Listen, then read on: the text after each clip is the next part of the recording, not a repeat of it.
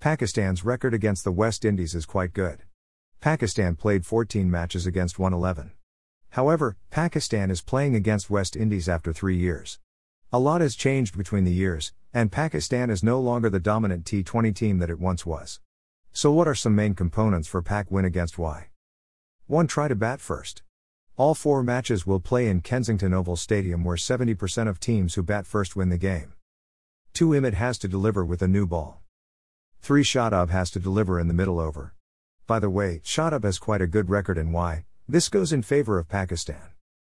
four Give bowl to Hafeez against lefties. five In other words, do not give a lot of pace to Y aggressive hitters. six Pak batters will also get the full dose of spin. Play spin better. seven Do not rely on Mohammad Hafeez. Hafeez has a miserable record in Y. Send him lower in the order. My batting order would be one Mohammad Rizwan, two Babar Azam, three Fakhar Zaman, four Sohaib Maksud, five Azam Khan, six Muhammad Hafeez, seven Shadab Khan, eight Imad Wasim, nine Hassan Ali, ten Muhammad Hassan, nine eleven Shaheen Shah Afridi. eight The big difference between Pakistan and Y is that Y has big hitters, but Pakistan keeps Y big guns quiet since they do not have grand averages against Pakistan. Pakistan needs to keep this as the status quo if they want to win the series. It will go into exciting series. Hope Pakistan edge out and win it by three to one margin.